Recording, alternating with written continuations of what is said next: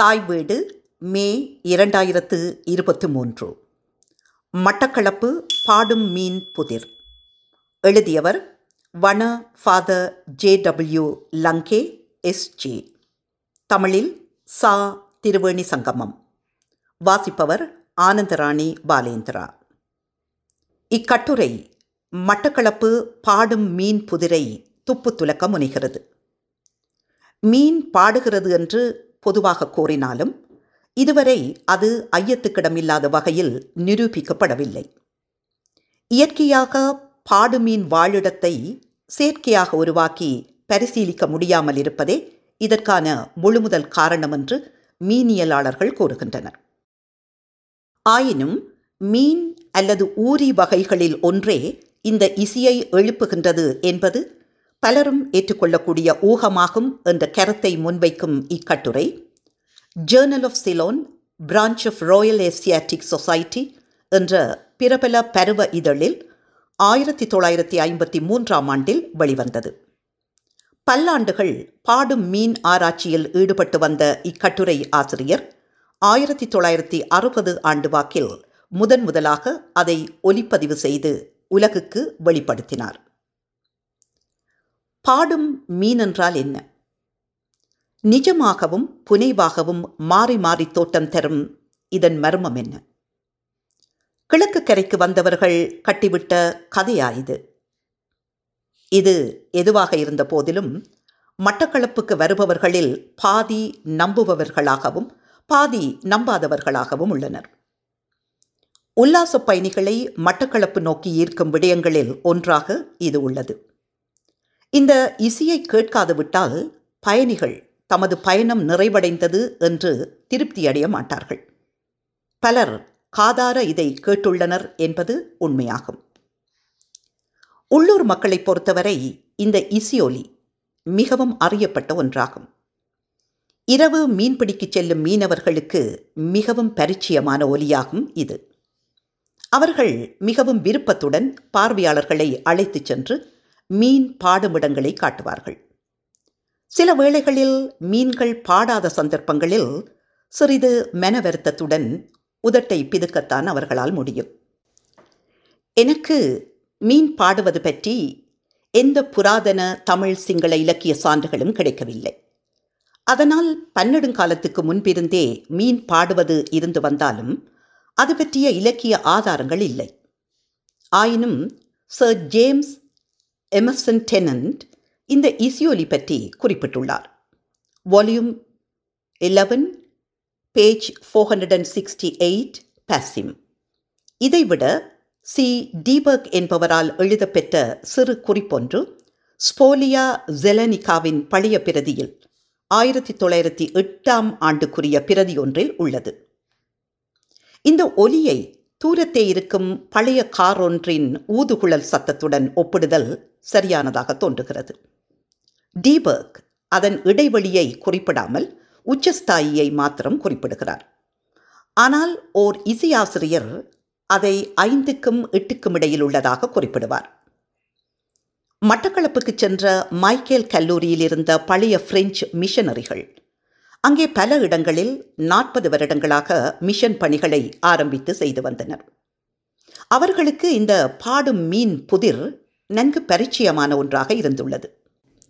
பயிற்றப்பட்ட விஞ்ஞானியான Father Ferdinand Bonnel பயிற்றப்பட்ட இசைஞரான ஃபாதர் ஆல்ஃபோன்ஸ் ரிச்சர்ட் ஆகியவர்கள் இது பற்றி பல பரிசோதனைகளை மேற்கொண்டுள்ளனர். இன்னொரு மிஷனரியான ஃபாதர் ஆதூர் ரோதன் ஃபியூஸ் இந்த பாடும் மீன் இசையை கவிதையில் வடித்துள்ளார். உதாரணத்துக்கு ஒரு வரி வருமாறு.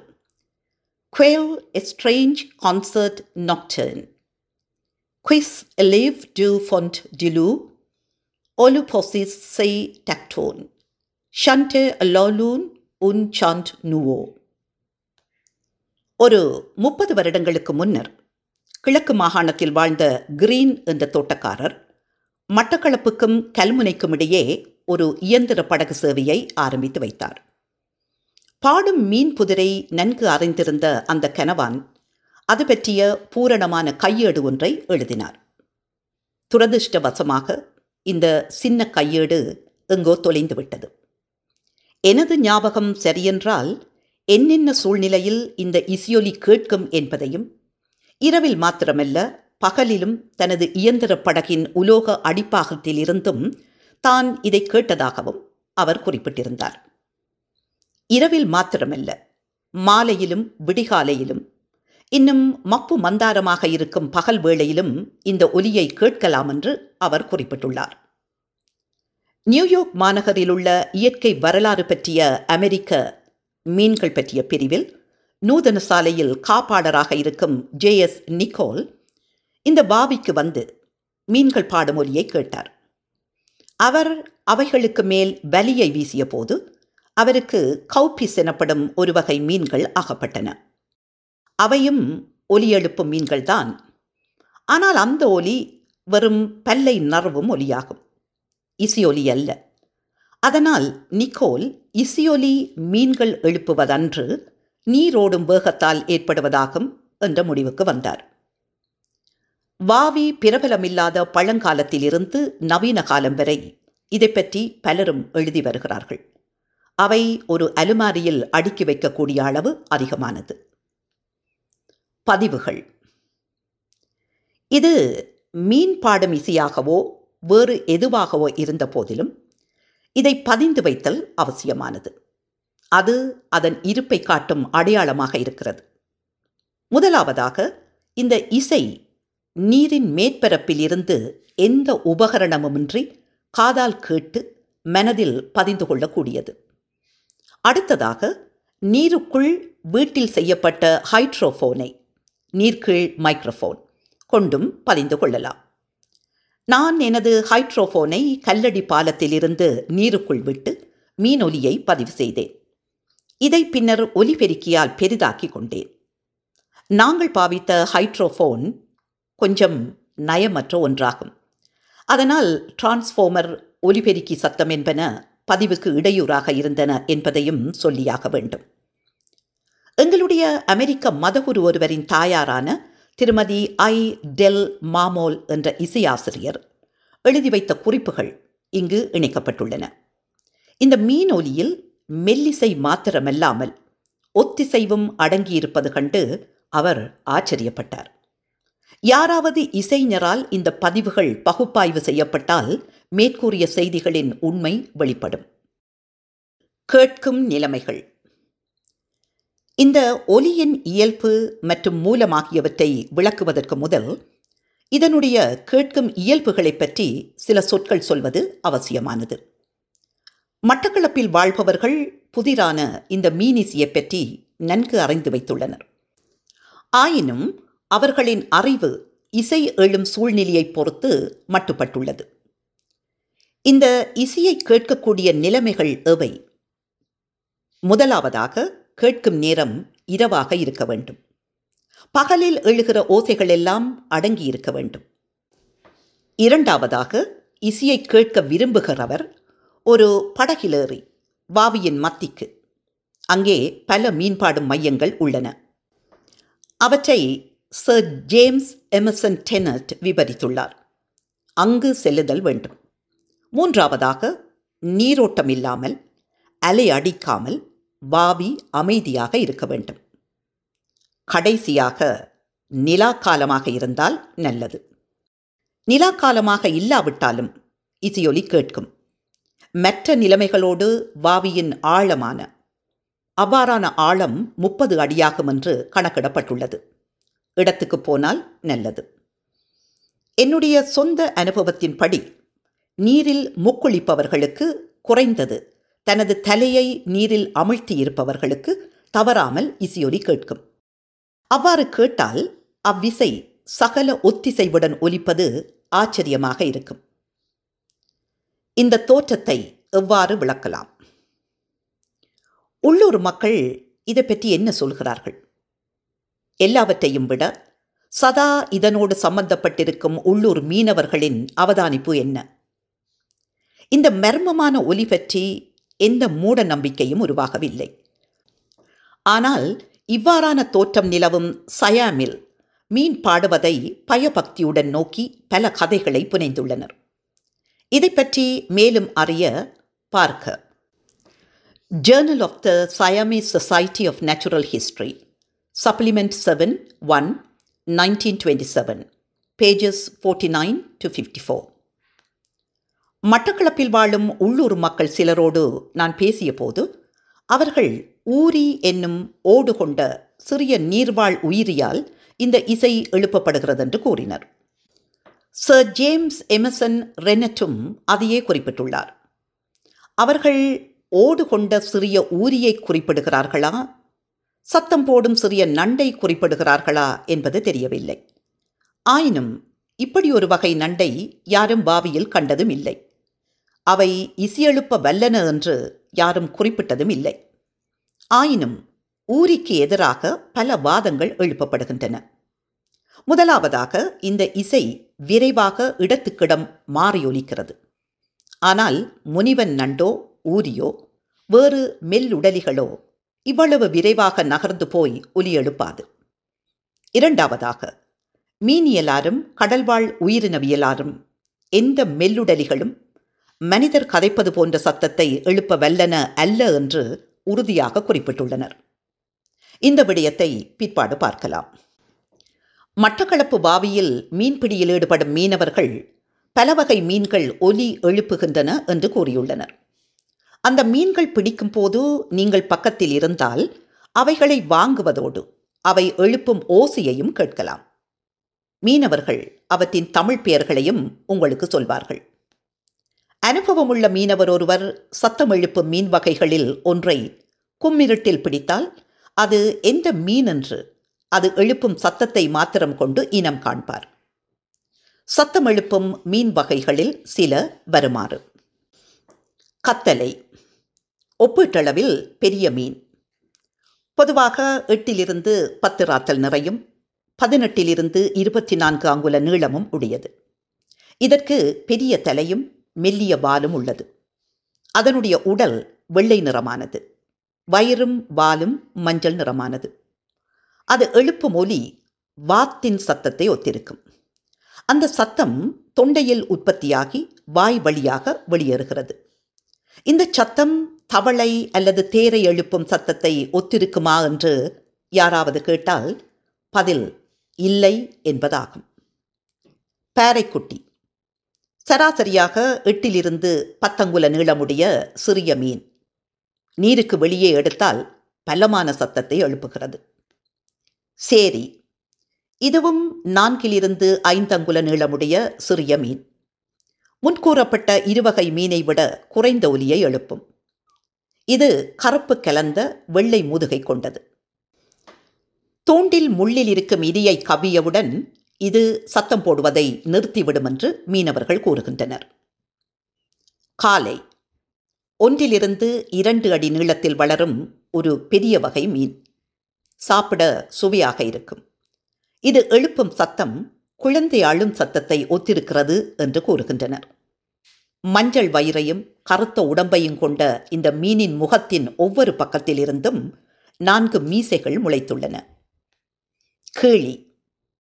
இது பற்களை நறுவி ஒலி எழுப்பக்கூடிய மீனாகும். வெள்ளை நிறத்தோடு மஞ்சளும் கருப்பும் கலந்த நிறத்தில் இருக்கும். அது சுமார் நான்கு அங்குல நீளத்தில் வளரும் சிறிய மீனாகும். இதன் செட்டைக்கு அண்மையில் ஒரு விசித்திர வெளி நீட்டம் ஒன்று காணப்படுகிறது. மேற்கூறிய மீன்கள் எல்லாம் நீருக்கு வெளியே எடுத்தால் சத்தம் போடுபவை. இந்த சத்தத்தை கொண்டு மீனவர்கள் இலகுவாக அவற்றை அடையாளம் கண்டுகொள்வர். காரல். நூற்றுக்கணக்கில் கூட்டமாக செல்லும் காரல் மீன்கள் மூன்று அங்கல நீளமுடையவை. இவைகளுக்கு செட்டைகள் இல்லை. இந்த மீனில் காணப்படும் மனதை கவரும் விசித்திரம் என்னவென்றால் இதன் தொண்டை பகுதியிலிருந்து ஒளி வெளிப்படுவதாகும். மீன் கூட்டம் செல்லும் போது மணியடிப்பது போன்ற இனிமையான ஒலி கேட்கும். ஒட்டி. எலிப்பாம்பு போன்ற தோற்றத்தை கொண்ட இந்த மீன் சாக்லேட் நிறமுடையது. சராசரி பத்து அங்குல நீளமுடையது. எட்டிலிருந்து பத்தடி ஆழமான பாறைப்பாங்கான நீரில் காணப்படும் இந்த மீன் தொந்தரவுகளை சந்திக்கும் போது வெடிப்பொலி போன்று ஒலி எழுப்புகிறது. இந்த இசை தவளைகளால் ஏற்படுவதென்று சிலரின் வாதம் உள்ளது. நவலமுல்லவியை சேர்ந்த சி. இ. டேவிட்சன் ஆஸ்திரேலியாவில் உள்ள ஸ்வோன் ஆறு கடலோடு கலக்கும் இடத்தில் தவளைகள் இம்மாதிரி சத்தம் எழுப்புகின்றன என்று கூறுகிறார். அவர் எனக்கு எழுதிய தனிப்பட்ட கடிதத்தில் ஆஸ்திரேலியாவில் காணப்படும் அந்த ஆற்று பகுதி மட்டக்களப்பை பெரிதும் ஒத்துள்ளது என்று கூறியுள்ளார். அங்குள்ள விஞ்ஞான சிந்தனையாளர்கள் இது பற்றி ஆராய்ந்து தவளைகள் இசைத்தன்மை கொண்ட ஒலியை எழுப்ப வல்லன என்று கூறியுள்ளனர். ஆனால் டேவிட்சன் இந்த சத்தம் நீரின் கீழிருந்து வரவில்லை என்று குறிப்பிட்டுள்ளார். தவளை சத்தம் நீரின் மேலிலிருந்தே வரும். தவளைகள் தமது தொண்டியை விரித்து காற்றை உள்வாங்கி அமுக்கி வெளியேற்றுதல் மூலமாக ஒலி எழுப்பும்.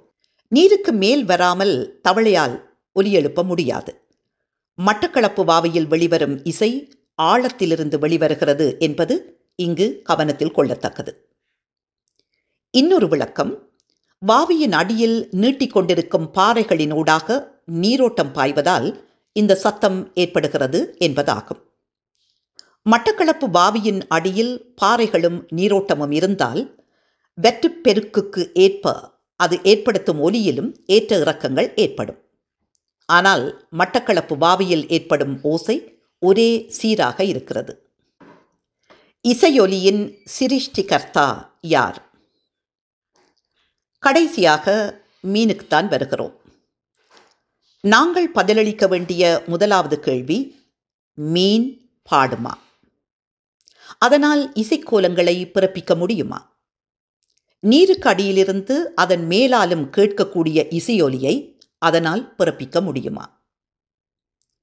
ஆயிரத்தி தொள்ளாயிரத்தி நாற்பத்தி ஐந்தாம் ஆண்டில் நான் அமெரிக்க பருவ இதழொன்றில் ஒரு கட்டுரையை கண்டுட்டேன். அது மீன் எழுப்பும் சத்தங்கள் பற்றி நியூயார்க் விலங்கியல் கழகத்தைச் சேர்ந்த டாக்டர் கிறித்தோபர் டபிள்யூ கோடஸ் என்பவர் செய்த பரிசோதனைகள் பற்றியது. இதை படித்தவுடன் நான் மட்டக்களப்பு மீன் புதிர் பற்றி விளக்கம் தருமாறு கேட்டு டாக்டர் கோடஸுக்கு ஒரு கடிதம் எழுதினேன். கோடஸ் எனது கடிதத்துக்கு பதில் தந்தார். அவர் மட்டக்களப்பு பாடும் மீன் புதிர் பற்றி தனக்கு ஏற்கனவே தெரியும் என்று எழுதியிருந்தது எனக்கு வியப்பாயிருந்தது. அவர் இயற்கை வரலாற்றுக்கான அமெரிக்க நூதனசாலியைச் சேர்ந்த தனது சகபாடி ஜே எஸ் நிக்கோலிடமிருந்து இதை அறிந்து கொண்டதாக எழுதியிருந்தார். நான் டாக்டர் நிக்கோல் எனக்கு எழுதிய கடிதத்திலிருந்து ஒரு பகுதியை இங்கு மேற்கோள் காட்டுகிறேன். ஓடுள்ள உயிரியொன்று இப்படி ஒரு சத்தத்தை எழுப்ப முடியுமா என்பதை நம்ப தயக்கமாக உள்ளது. கடல்வாழ் உயிரினங்கள் பற்றிய போதிய அறிவுள்ள எங்களுக்கு அவைகள் சத்தம் எழுப்புவதும் தெரியும். மீனினங்கள் பல பல்வேறு முறைகளில் சத்தம் எழுப்புவதை நாம் அறிவோம். சில பற்களை நறுவியும் சில உடம்பிலுள்ள நாளங்கள் வழியாக காற்றை தள்ளியும் சில வாயில் காற்றை நிறைத்து ஊதியும் சில செட்டையால் அசைத்தும் ஒலி எழுப்புகின்றன. ஆகவே அவைகளுக்கு ஒலி எழுப்ப போதுவான முறையொன்றும் இல்லை என்பது வெளிப்படை. மூன்று வருடங்களுக்கு முன்னர் யுஎஸ் கடற்படையின் பருவ வெளியீடான ஆல் ஹேண்டில் ஒரு கட்டுரை வெளியாகி இருந்தது. அக்கட்டுரை யுஎஸும் ரோயல் கடற்படையும் புதிதாக உருவாக்கிய கண்ணி வடிக்கும் ரோபிடோவுக்கு நீரடி சத்தங்களால் ஏற்படக்கூடிய பாதிப்புகளை பற்றி ஆராய்ந்ததை ஜனரஞ்சக மொழியில் விவரித்திருந்தது டாக்டர் கோட்டஸ் இந்த ஆய்வில் ஏற்கனவே ஈடுபட்டிருந்ததால் அவரது ஆய்வு முடிவுகள் பத்திரிகைகளில் வெளிவந்திருந்தன. நேச நாடுகள் சத்தத்துக்கு உணர்வுடைய கண்ணிவடிகளை கண்டுபிடித்ததால் யப்பானிய கப்பல்கள் பலதை நிர்மூலமாக்க முடிந்தது. ஆயினும் கடலுக்கடியில் ஏதாவது சத்தம் ஏற்பட்டால் அங்கே வைத்திருக்கும் கண்ணிவடிகள் வெடித்து அனர்த்தங்களை ஏற்படுத்துவதும் தவிர்க்க முடியாததாக இருந்தது. அந்த கட்டுரையிலிருந்து பின்வரும் பகுதியை மேற்கோள் காட்டுவது பொருத்தமாக இருக்கும் என்று எண்ணுகிறேன். கரையில் கேட்கும் சத்தங்களை பதியக்கூடிய வகையில் பல திட்டங்கள் வடிவமைக்கப்பட்டிருந்தன. இவை பல முக்கிய அம்சங்களை கொண்டிருந்தன. மீன்கள் பல வகை சத்தங்களை எழுப்புகின்றன. சில இடங்களில் அவற்றின் சத்தம் பலமாக இருக்கும். இணை சேரும் நேரங்களில் கடலுக்கடியில் ஒரே களேபரமாக இருக்கும் இடத்தை வைத்து விஞ்ஞானிகள் மீன்களின் சத்த அளவை கணிக்கின்றனர். அலைவாய் கரையிலிருந்து எழும் சத்தத்தை பதிவு செய்வதற்கான ஒழுங்குகள் செய்யப்பட்டிருந்தன. மேலும் அங்கிருந்து எழும் மீன் சத்தத்தை பதிவு செய்வதற்கான காது கேட்கும் கருவியையும் இயர்ஃபோன்ஸ் அங்கு பொருத்தியிருந்தோம். கடற்படையில் உள்ள படையினர் குடிசார் விஞ்ஞானிகள் உயிரியல் நிபுணர்கள் இணைந்து யுஎஸின் கிழக்கு கரையில் ஹைட்ரோஃபோன் பதிவு கருவிகள் டிஸ்கள் போன்றவற்றை பொருத்தி வைத்துள்ளார்கள். அங்கே நீந்தி போகும் எதையும் அவர்களால் பதியவும் அளவெடுக்கவும் முடியும். மற்ற நிபுணர்கள் பியூஃபோர்ட் என்சி என்ற இடத்திலுள்ள வனசீவராசிகள் ஆய்வுக்கூடத்திற்கு இவ்விடத்தில் மீன்கள் எழுப்பும் சத்தத்தை பதிவு செய்து வைத்துள்ளனர். இங்கே கிடைத்த தகவல்களை அனுப்பி கொண்டிருந்தனர். இன்னொரு குழுவினர் விற்பனைக்காக மீன் தொட்டிகளை ஆக்கிக் கொண்டிருந்தனர். நாலாவது குழுவினர் பஹாமாவுக்கு சென்று அங்கே எட்டு இடங்களில் பதிவெடுக்கச் சென்றனர். இவைகளின் தலைமைக்குழு பசிபிக் சென்று தங்கள் கருவிகளை அங்கே பொருத்துகின்ற வேலைகளை பார்த்து கொண்டிருக்கின்றனர். இப்படி அவர்கள் பரபரப்பாக இயங்கி பறந்து கிடக்கும் உலகத்தின் பல இடங்களுக்கு தாம் கண்டறிந்த செய்திகளை அனுப்பி கொண்டிருக்கின்றனர். இவ்வாறு அவர்களின் செயற்பாடுகள் விரிந்த அளவில் நடப்பதால் காத்திரமான முடிவுகளை உருவாக்கும். இந்த வகையில் மீனினங்கள் பல அடையாளம் காணப்பட்டு பகுப்பாய்வு செய்யப்பட்டு வகைப்படுத்தப்படுகின்றன. நான் யுஎஸ்ஆல் வெளியிடப்பட்ட பிரசுரத்தை வாங்கி பார்த்தபோது அதில் எம்பி டொப்ரின் என்பவரால் எழுதப்பட்ட கடல்வாழ் உயிரினங்களால் நீரடியில் எழுப்பப்படும் சத்தங்களை அளத்தல் என்ற கட்டுரை என்னை கவர்ந்தது. அதில் அதை அளக்க என்னென்ன முறைமைகளை கையாளலாம் என்பது பற்றியும் விளக்கப்பட்டிருந்தது. அதில் பல்வேறு இடங்களில் அவை எழுப்பும் சத்தங்களின் அளவை வரைபடம் மூலம் விளக்கியிருந்தார். பல்வேறு வகை மீனினங்களின் சத்தத்தை ஆசிரியர் விளக்கியிருந்தார். யுஎஸ் கிழக்கு கடற்கரைகளில் காணப்படும் குரோக்கர் மைக்ரோபோகோன் அன்டியூலோட்டூஸ் என்னும் மீன் பறை அடிப்பது போல் பெரும் சத்தம் எழுப்பக்கூடியது.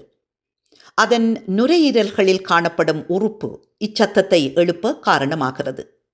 மீனின் நீளத்துக்கு தக்க அது எழுப்பும் சத்தத்தின் அளவும் வேறுபடும். இந்த சத்தம் மட்டக்களப்பு பாடும் மீனுக்கு இது மீன் என்று நிச்சயித்தால் தொடர்பில்லாததாக இருக்கிறது. இது நீருக்கு மேல் கேட்கக்கூடியதாக இல்லை. மெக்சிகோ வளைகுடாவில் நான் மீன் பிடிக்கும் போது புரோக்கர்களை பிடித்துள்ளேன். தடியையும் தூண்டிலையும் கொண்டு இரவில் மீன் பிடிக்கும் சிறுவர்கள் சத்தத்தை கொண்டு அதை இனம் கொண்டு கொள்கிறார்கள். இப்போது நடக்கும் ஆராய்ச்சியில் குறிப்பிடத்தக்கது தேரை மீனாகும் டோட் ஃபிஷ் ஒப்சனஸ்டோ சுறுசுறுப்பு குறைந்த சினமடையும் இந்த மீன் நீருக்கடியில் கூடு கட்டி வாழக்கூடியது. கடல்வாழ் உயிரினங்கள் எல்லாவற்றையும் விட கடுமையான சத்தத்தை எழுப்பும் இயல்பு கொண்டது. விட்டு விட்டு கேட்கும் இந்த சத்தம் படகொன்றிலிருந்து விசில் அடிப்பதை ஒத்திருக்கும்.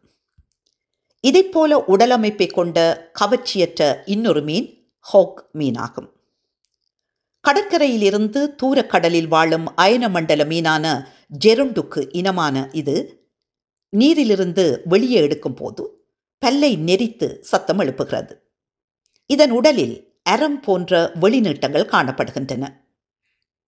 இரவில் வெளிநீட்டங்களை கொண்டு அவை ஒன்றோடொன்று உரசி ஒலி எழுப்புகின்றன. இந்த மீன்வகை எழுப்பும் ஒலி விகற்பங்களுக்கெல்லாம் நமது மட்டக்களப்பு பாடகர்களின் இனிய இசை ஒருபோதும் ஈடாகாது. நாங்கள் இப்போது கவித்துவ பெயரை கொண்ட வேறொரு மீனை பார்ப்போம். அது கடல் ரொபின் பிரியோனோச்சோஸ் கரோலினஸ் ஆகும். பரிசோதனை கூடத்தில் எடுக்கப்பட்ட அதன் சத்த மாதிரி திருப்தி அளிப்பதாக இல்லை.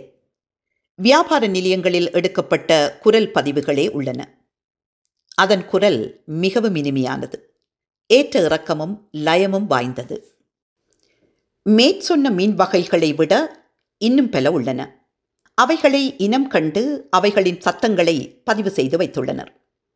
அவற்றில் குறிப்பிடக்கூடியது ஸ்பாட் லியோஸ்டோமஸ் ஜன்துரோஸ் என்னும் மீனாகும். இது குரோக்கர் என்னும் மீனினமானது. இது வாத்துக்கள் கத்துவது போலவும் பண்ணையில் கோழிகள் கூச்சல் போடுவதைப் போலவும் சத்தம் எழுப்பக்கூடியது. கடற்படை ஆராய்ச்சியாளர்கள் கெளுத்தி மீன்கள் பறையடிப்பதைப் போல சத்தம் எழுப்புவதை கண்டுள்ளனர்.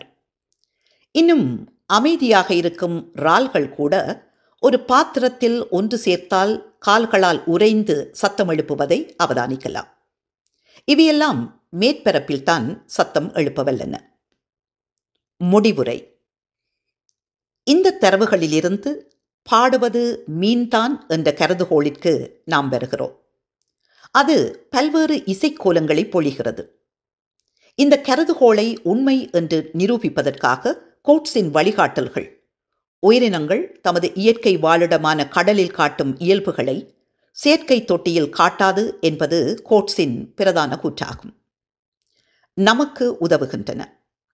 பக்கச்சார்பற்று கோட்ஸின் வழிகாட்டலை பின்பற்றி இந்த அணுகுமுறையை நோக்கி நாம் நகரலாம். நான் அவரின் வார்த்தைகளை மீண்டும் மேற்கோள் காட்டுகிறேன். கடலில் இந்த விடயம் பற்றி எங்களுக்கு போதுமான அறிவு உள்ளது. ஆனால் மட்டக்களப்பு விடயம் வேறாக உள்ளது. மட்டக்களப்பு பாடகர்கள் தம்மை அடையாளம் காட்ட மறுப்பவர்கள். நாங்கள் எந்தவித கருவிகளுமற்று வெறும் காதால் நீருக்கு மேல் பதினெட்டு அடி உயரத்தில் இருந்து இந்த பாடகர்களின் இசையை கேட்கிறோம். சில ஆண்டுகளுக்கு முன் நான் நியூயோர்க்கில் கோட்ஸை அவரது நீர்த்தொட்டியில் சந்தித்தபோது அவர் சொன்னார் எந்த மீனும் தமது இயற்கை வாழிடத்தை விட்டு வேறு இடங்களில் சத்தம் போடாது. அதனால் நான் நீர்த்தொட்டி அமைத்து பரிசோதிக்கும் முயற்சியை கைவிட்டேன். அதற்குரிய நிதி வசதியும் என்னிடம் இல்லாததும் ஒரு காரணம்தான். பிடித்து வைத்திருக்கும் மீன் எவ்வாறு நடந்து கொள்ளும்?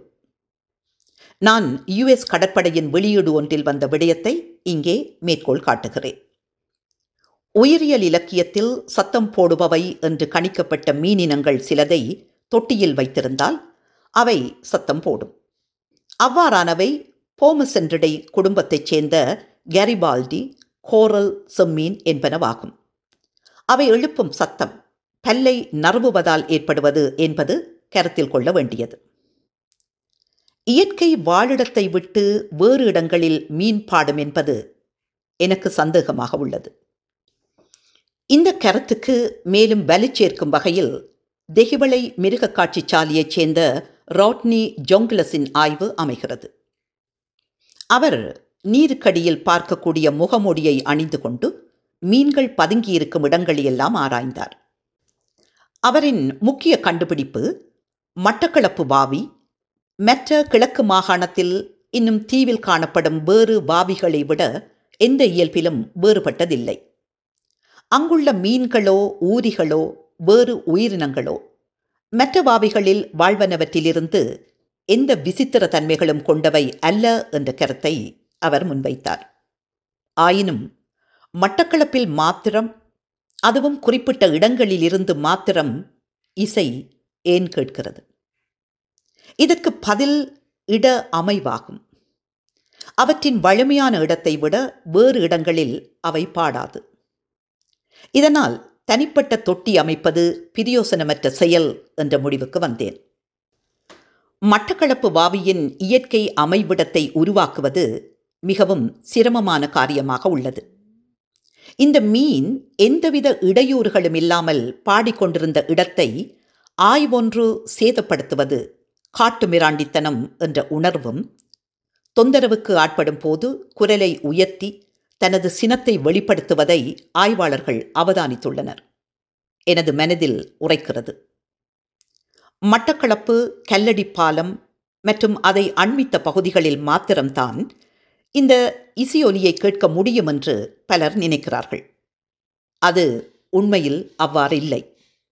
உதாரணத்துக்கு மட்டக்களப்பிலிருந்து சுமார் முப்பத்தைந்து கிலோமீட்டருக்கும் அப்பால் உள்ள துறை நீலாவணை கிராமத்திலிருந்து மேற்கே இரண்டு கிலோமீட்டர் தொலைவில் வாவியின் மத்தியில் கவுடா தீவு என்னும் தீவு உள்ளது. அதன் பக்கங்களிலும் இவ்விசையொலி கேட்பதை ஆய்வாளர்கள் அவதானித்துள்ளனர். கடும் சேறு மண்டி கிடக்கும் அவ்விடங்களில் பாறைகளோ நீரோட்டங்களோ கிடையாது. இது வாவியின் அடியில் பாறைகளுக்கூடாக நீர் பாய்வதால் இவ்வொலி எழுகிறதென்ற வாதத்தை பொய்யாக்குகிறது. நன்றி.